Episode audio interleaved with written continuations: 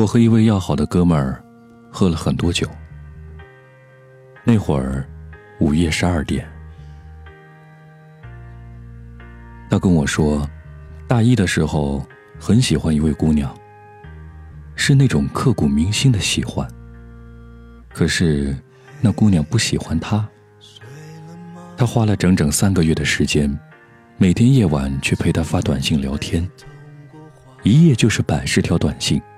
还偷偷的去给他充话费。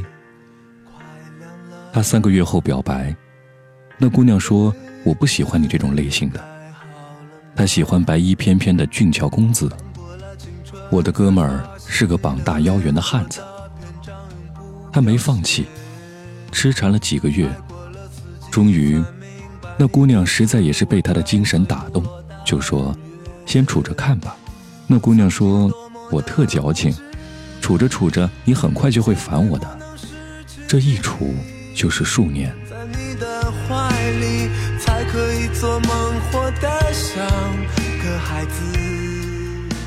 我的哥们儿玩尽了所有偶像剧的花样。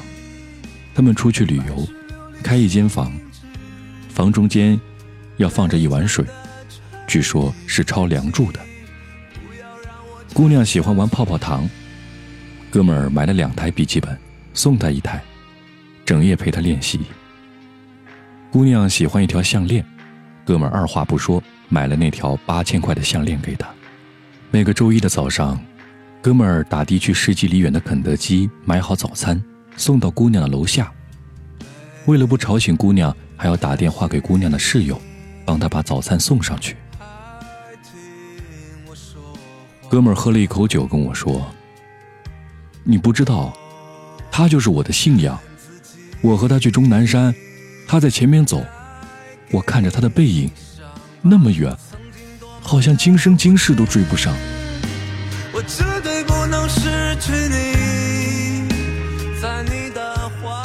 他说要离开哥们儿，哥们儿拿着啤酒瓶碎片，就划开了自己的胸膛，写血书。哥们儿说，那些日子我就像一只拉磨的驴。每日每夜想的就是怎样让他开心。三年之后，那姑娘终于被感动了。她比我哥们儿好像还要开心。她跟所有的朋友讲，她真的爱上哥们儿了。她在自己的日记、空间、所有的地方贴上了哥们儿的照片。她变成了一只伊人小鸟，有哥们儿的地方就有她。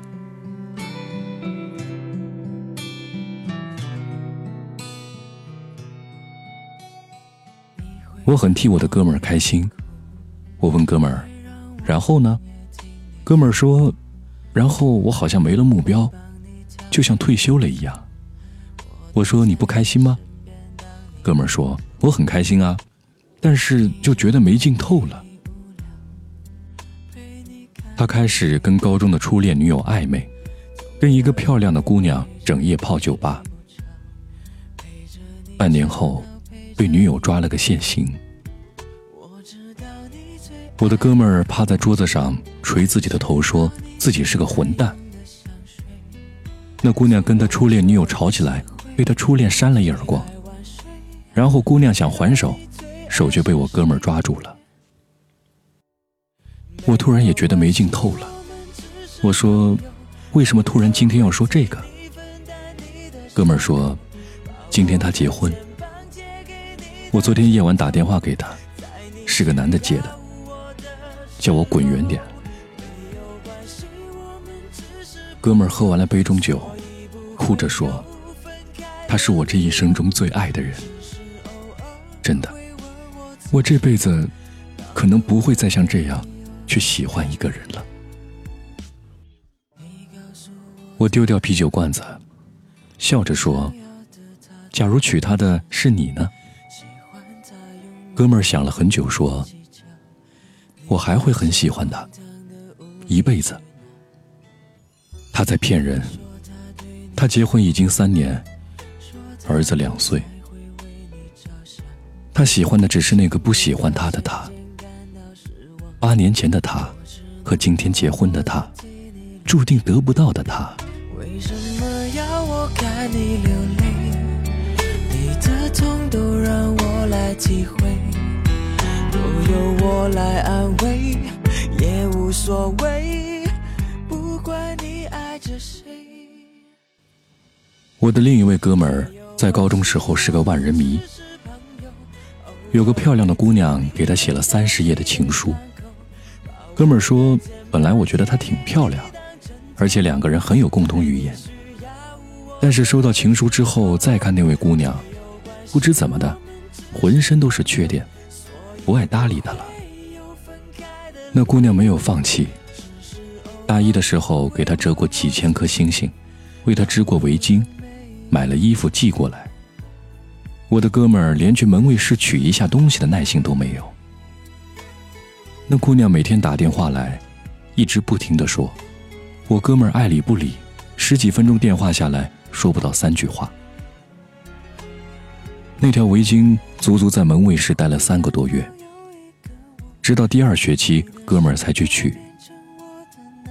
后来，那姑娘终于受不了了，电话里哭着说：“你根本不喜欢我，既然你不喜欢我，干嘛又答应做我男朋友？”哥们儿还是爱理不理，于是分手了。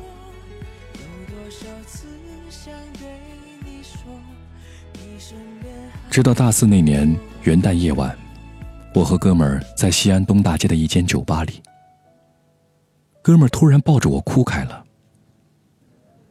他说：“那姑娘发短信来，两人聊了一会儿，才知道，姑娘已经跟一个男孩子处了两年了。”他说：“那一刻，他突然痛彻心扉，心像是被剜了一刀一样。”我的哥们儿一个星期短信狂轰乱炸，那姑娘终于跟原男友分手了。一周后的某天，走在马路上。我的哥们儿突然蹲在地上哭起来。我记得那会儿阳光明媚，操场上学生来来往往。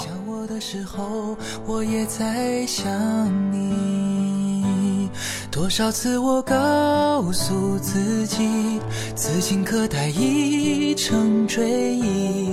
多少次我告，原来那姑娘说，我干干净净的时候你不要我。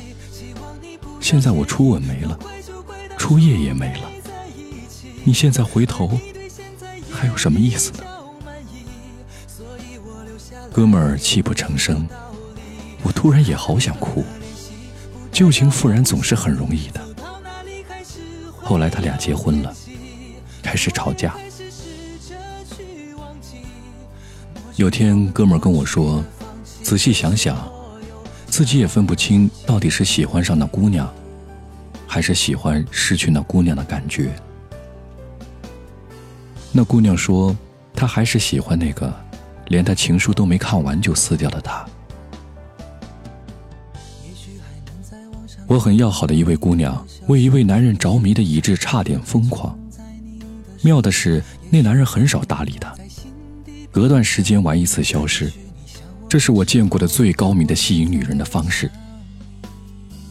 不管你承认还是不承认，有些人天性易犯贱，越得不到越珍贵，越轻易就越不珍惜。如同登山一样，最美好的在于攀登的过程。